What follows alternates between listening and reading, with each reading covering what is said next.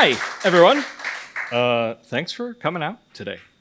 Um, we are going to be continuing the series we've been doing in the in the book of Luke. But um, if you don't know me, I'm Joe. I'm the youth lead here at Wellspring Church, so I get to do cool things like uh, go to movies and buffets with with the teens and go on trips and stuff, and it's really really fun, really cool. Um, but I'm also a stay-at-home dad to two little boys. Those are my two sons. Parker and Avery. Uh, Parker is four years old, Avery is eight months old, and they are a bunch of fun. And, and I'm going to be talking a lot about Parker because, you know, I, I, he's older, so there's a lot more of his personality that's present than Avery, who just likes to smile and everything's hunky dory until he's hungry. But anyway, um, so this is Parker, and Parker is. Um, bit of a wild child. Uh, you can see him here standing on top of a Jeep, uh, wielding an OBD2 reader for a car, wearing a motorcycle helmet, and um, doing something. I asked him to pose for the camera, and he, he did this. So awesome, great. Um, but he's, he's a lot of fun, he's a lot of energy, and he's a lot. Um, so what's really cool about Parker is that he's he's four years old, so he's a sponge. He's learning and learning and learning and learning and learning. Every day he learns something new. Uh, at home, we have this thing called an Amazon Echo. And every day, without fail, I'm sorry if you're listening at home and your device is about to go off, but he says, Alexa, tell me about the animal of the day. And the Echo does this whole spiel about this, this new animal. So every single day, without fail, he learns about the animal of the day and he's super excited about it. And then uh, he wants to tell me about it, even if I was just there listening to it with him. But like sometimes I'm busy, right? Sometimes um, he's super excited to tell me, and I'm like, you learned about an otter? Like, cool, cool story, bro. I, I got to get back to work, right? And I'm not always that cold with him, but but sometimes it can it can feel that way. And sometimes uh, I'm not as jazzed about learning stuff as, as he is.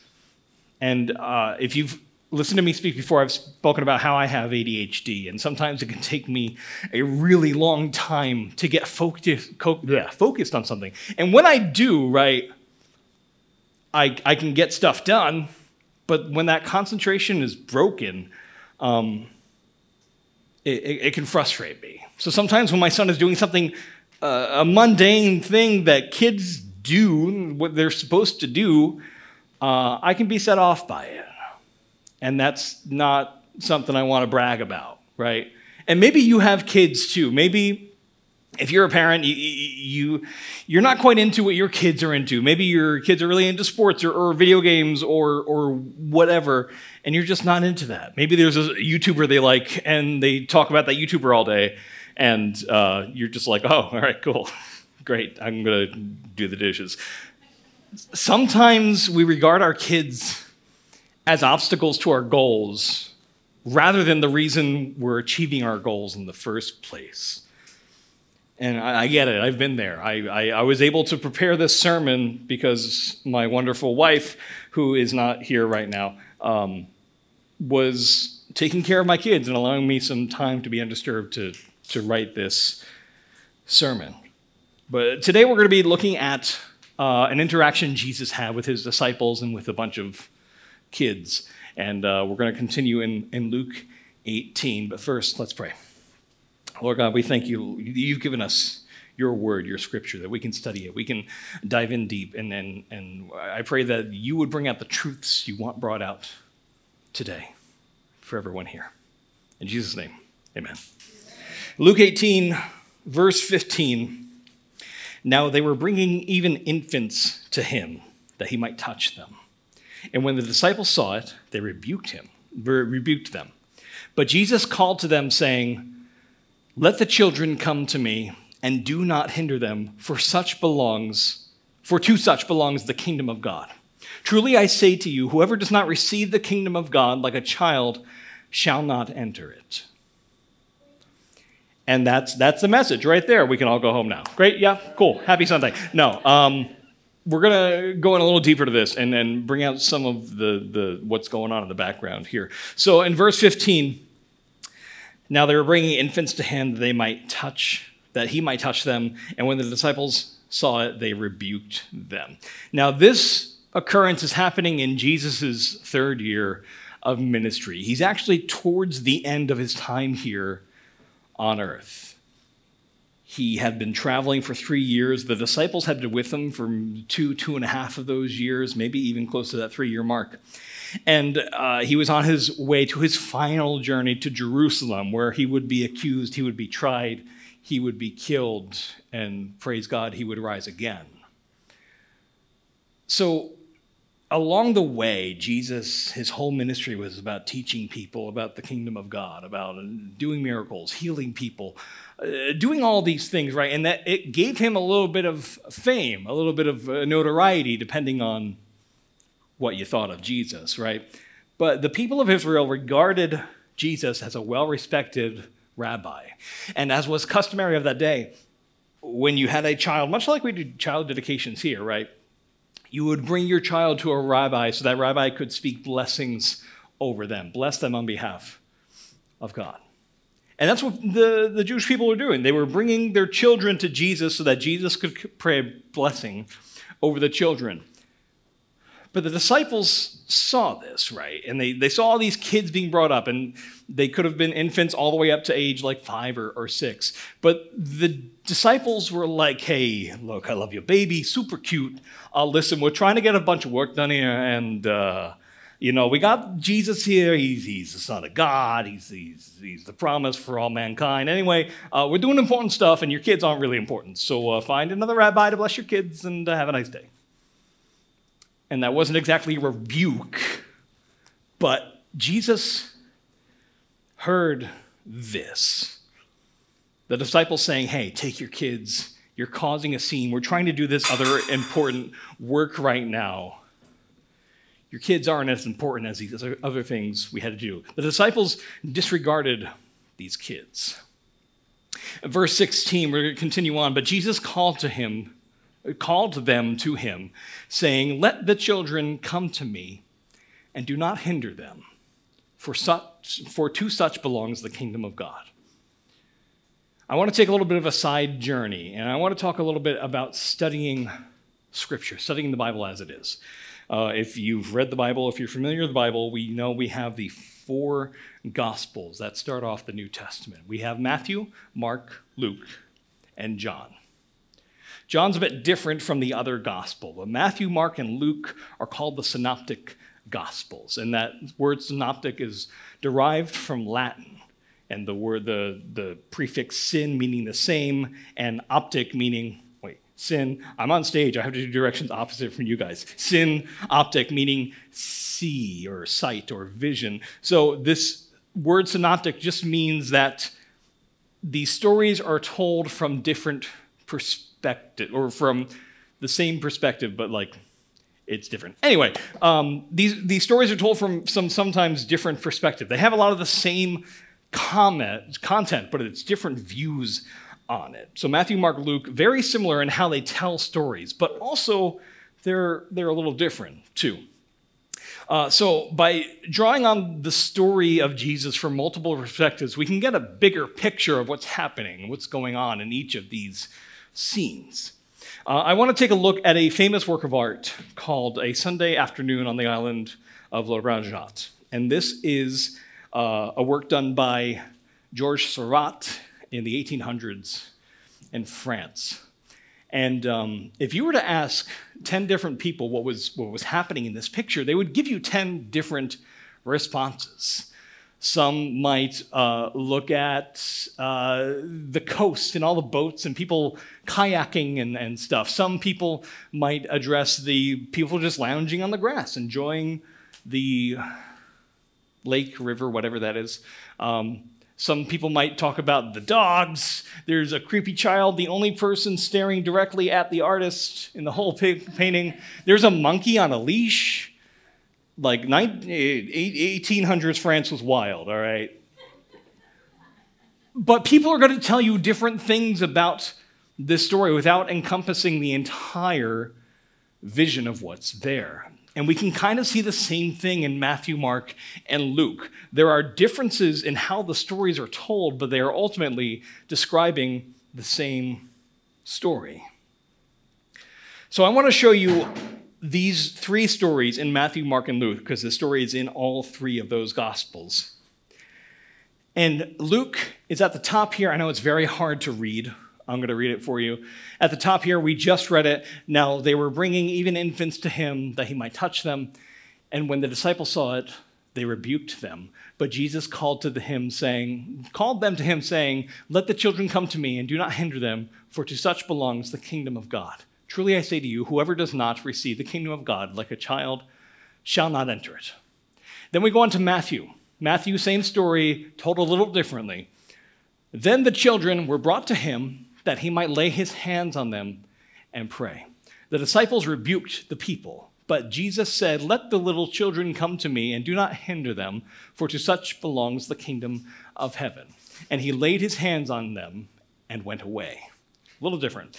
Mark happens to be really different. And um, I'll, I'll show you why. And they were bringing the children to him that he might touch them, and the disciples rebuked them. And I have it highlighted here.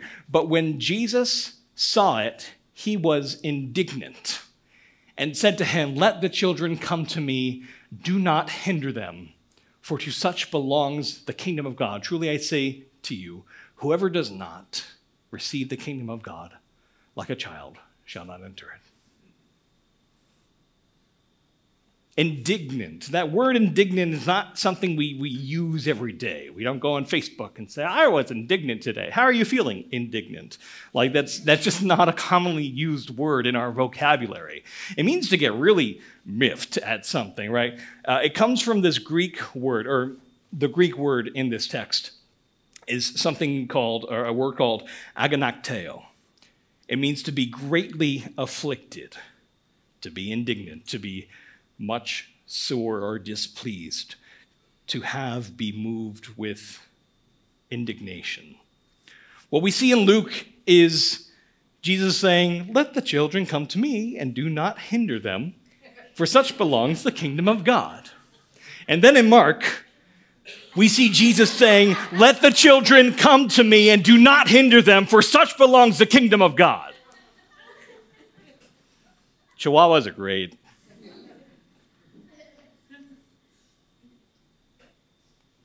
Luke, Jesus, very happy. Mark, Jesus, indignant.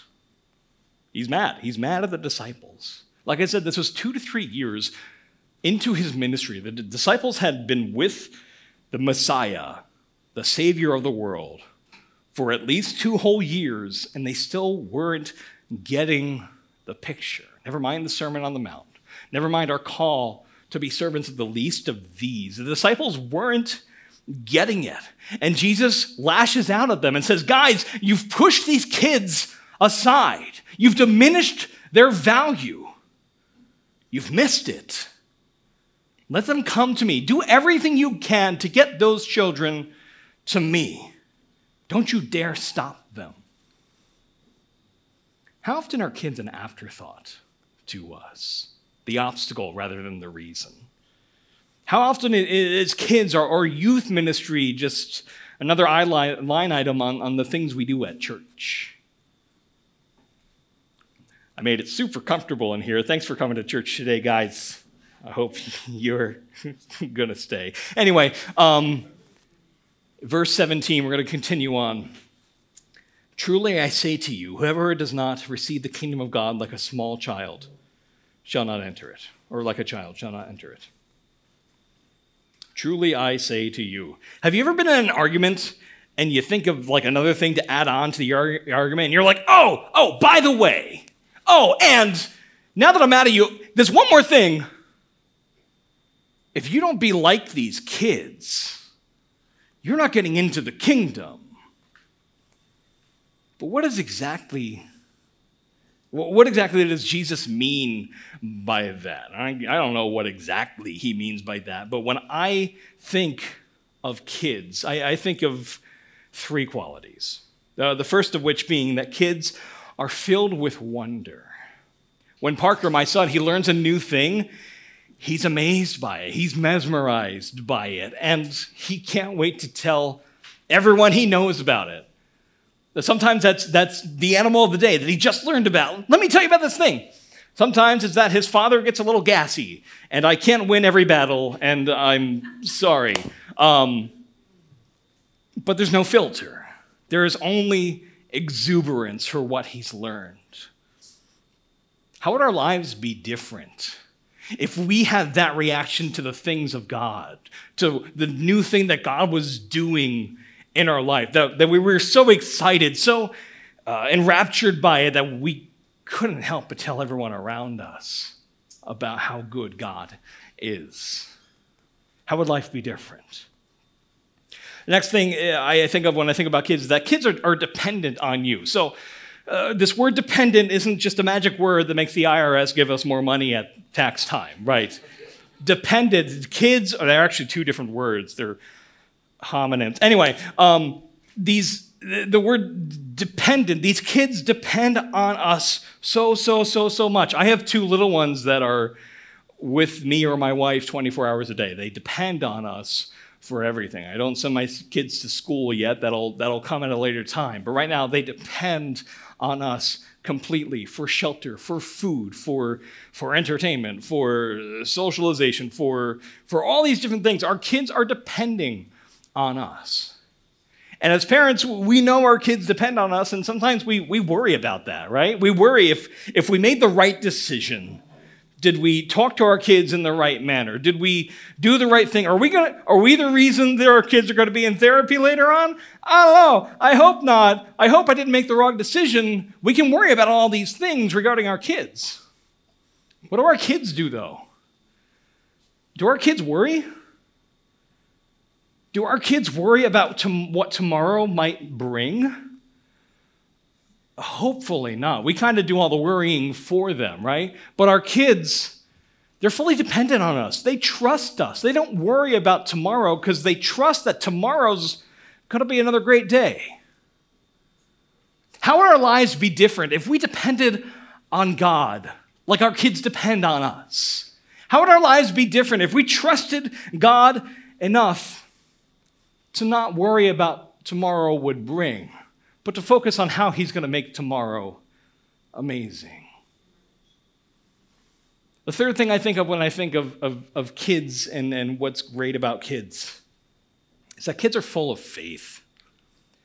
I can tell my four year old that we're going to the zoo and we're going to go see dinosaurs. Dinosaurs at the zoo. It's going to be great. Are you excited? Yeah, I'm excited actually he, he's getting to the age where he's starting to question some of the stuff I say, which is, you know. But if he was like a two or three year old, right, he would be, yeah, on board, let's go see the dinosaurs. And he would get let down when there was no dinosaurs there. But he would, up to that point, he would believe me, and it would be fact, right? My son can't read. He can't check facts. He can't go find original sources and cite them and say, no, father, dinosaurs are extinct we're not going to see. Like he, he can't do that. He can't fight because he's dependent on us and he has faith in that what I tell him is truth and will happen. The book of Hebrews tells us this. Now, faith is the uh, assurance of things hoped for, the conviction of things not seen. How would our lives be different if we practice the kind of faith our kids walk in every single day. Now, Jesus says that if you don't become like a child, you cannot enter the kingdom of God. Is Jesus being a bouncer? Like, is he, is he saying, no, you're not enough like a kid, get out of here? No, he's not. What he's saying is, if you don't have the faith in what God says, it's literally impossible for you to enter the kingdom. If you don't totally depend on God, you can't enter his kingdom. What is the kingdom of God? That can be a whole other sermon series, right? Is it heaven? Yes. It's also the body of his believers doing God's will on a day to day basis, and thus creating a community of people who are acting with God's interests in mind. That is the kingdom of God. But if you don't believe in God, if you don't trust that God's going to come through, if you don't have that kind of faith, it's impossible for you to enter the kingdom of God. Not that Jesus doesn't like you and he says, go away. It's you can't enter without faith, without having the assurance that the kingdom of God actually exists, that you can participate in it, that we have an eternal destination with God in eternity. Jesus is saying it's literally impossible to enter the kingdom without faith. And that brings us to today's big idea, which is this kids naturally model faith. So we should endeavor to foster their relationship with God and emulate them. Kids and, and especially little kids are, are great at acting in faith alone. Have you ever told your kid not to do something? Like for their safety. You don't want them to get hurt. So please don't balance on top of your your play cabin with one leg because you could fall and, and break your neck, right?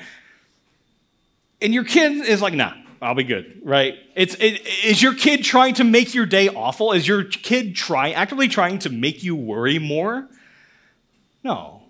They think the super cool trick they're going to do is going to come off without a hitch. They've never done gymnastics before, but man, this backflip is going to be amazing. Some call it naivete, but it's faith. It's believing without seeing, without any proof that what you believe will happen. That is faith. And that is something kids practice every day, even when they're driving us crazy, even when they're, they're doing something that we deem super unsafe, it's not that the kid wants to get hurt, it's that they believe that what they want to do comes without consequence. And that's, you know, bad or good, but it's faith, right? So, this is my first challenge for you today. We got two challenges. This is the first one. Learn to believe like a child believes.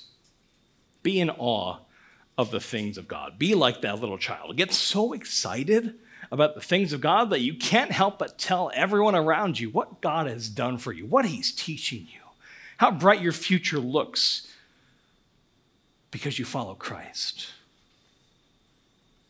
Trust in God to work in every area of your life, whether it's work, whether it's relationships, finances, health, provision. Learn to depend on God. Walk with the faith of a naive four year old. Believe that God will come to your rescue. Believe that He'll make a way for you because He will. Our God is faithful and dependable. We can fully trust in Him. We can have faith in Him. If we learn to believe like a child believes in stuff, it brings us all the more closer to Him. Maybe you're already doing this. Maybe you have faith to move mountains and work miracles and and and uh, deliver the gospel to people, and people come to Christ, and that, that's that's awesome. Then I have a challenge for you. Our second challenge is to help kids get to Jesus. Don't hinder them. Push them forward. Don't be the reason someone swears off church when they're an adult. Uh, coming up is a video from uh, Rebecca Pinkova. She is our Well Kids lead.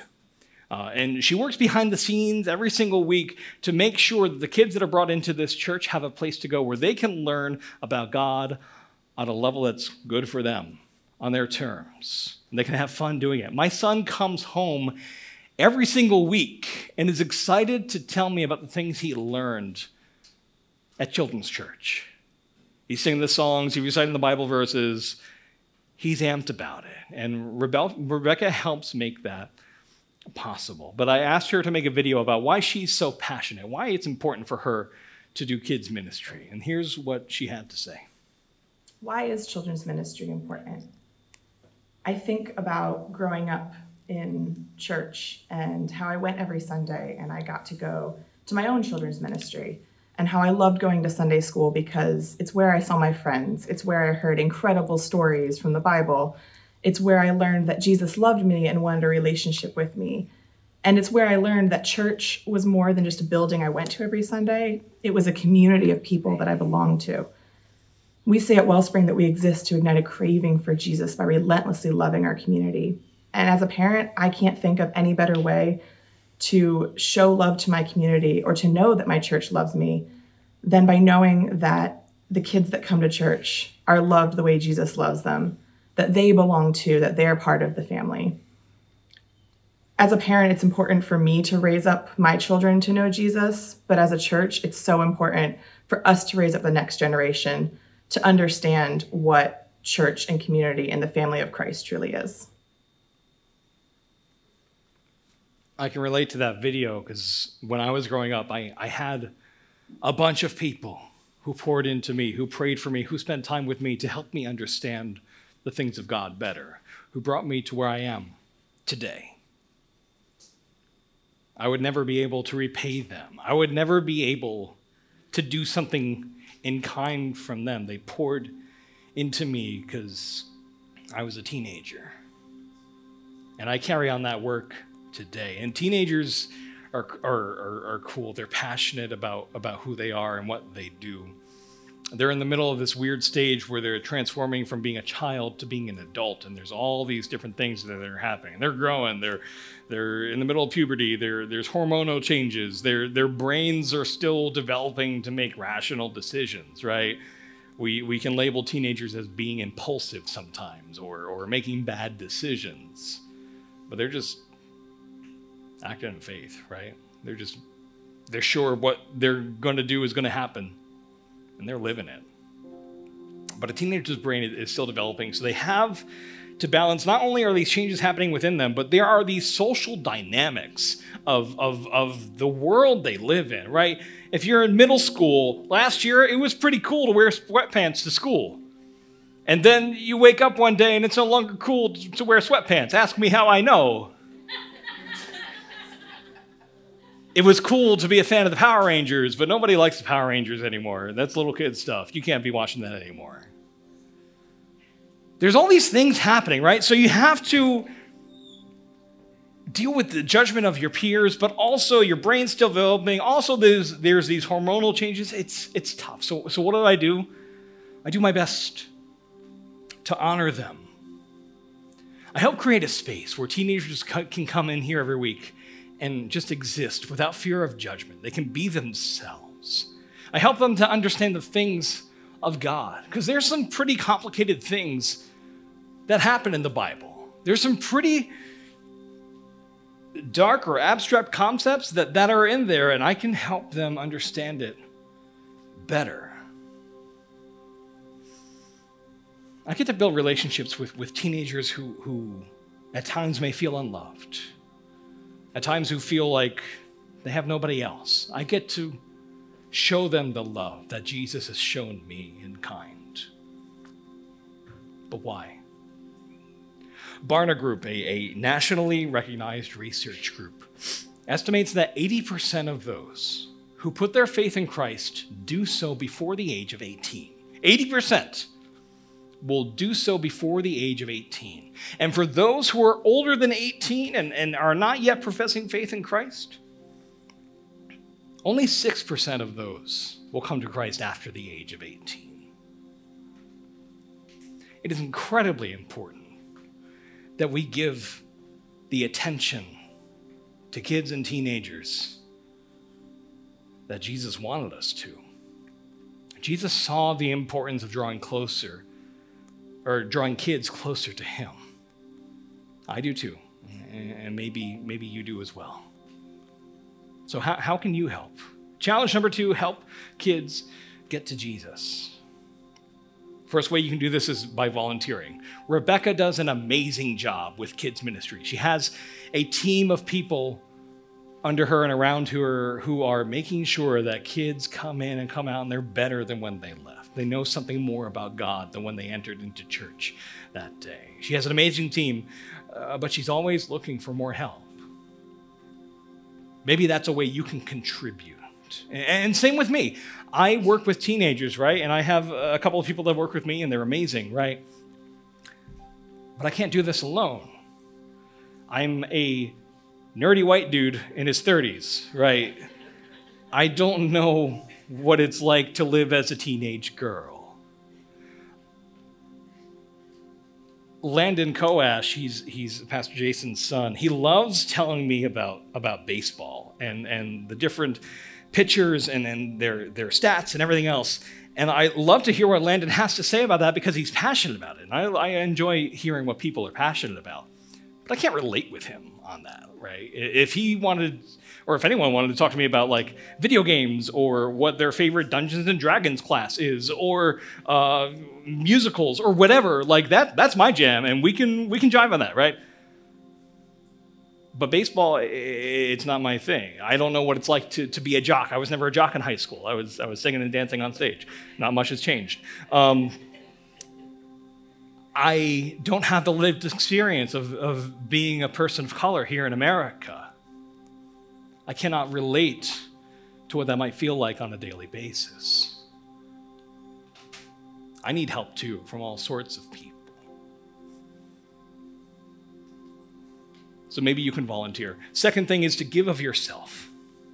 We have this endless growth value. Give of yourself.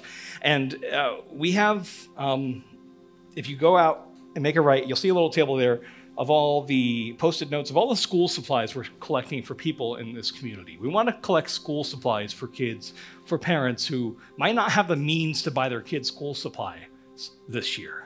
We get to be the love of Christ to those people. We get to solve a need. And it's with your help, with you giving of yourself, we can attack that and we can show the love of Jesus to people in this community, to the kids of this community. And finally, we have a, uh, a CKA coming up this weekend. Um, we have enough volunteers for it, but we're having a CKA in Castle Park. There's going to be fun. There's going to be excitement. There's going to be a, a Nintendo Switch given away, which for me, a nerd, is a big deal. Like, I would love to receive a Nintendo Switch myself. But um, someone's walking away with a Nintendo Switch. You can scan this QR code. If you don't know what a QR code is, don't worry about it. But like, you can take your camera out and you can scan the code, and it'll bring you to the Facebook event for this. I would, I would invite you to invite someone, a family to this party because it's going to be a fun party. And we're going to show the love of Jesus to the children of this community. Those are our three ways we can help kids get to Jesus here at Wellspring in Toms River. We can volunteer, we can give of ourselves, we can invite people to the CKA. Let's invest in this next generation because they're not only the church of tomorrow, they're the church of today. I have kids in my youth group who bring their friends from school. I would never be able to approach those teenagers and be like, hey, you want to come to church? Like, a little creepy, right? But our kids, our teenagers, they can invite kids to church now. They can invite kids to events now. They can be the love of Jesus in their schools. They're not only the church of tomorrow, they're the church of today, and we should treat them as such. I'm going to close out here. So let's pray. Lord God, we thank you that you saw importance in kids, in teenagers, in children. That you saw importance in the next generation, so much so that you got miffed at the people who were closest to you because they didn't think that same thing. We thank you, Lord, for the opportunity we have to show the love of Jesus to kids and parents throughout Ocean County.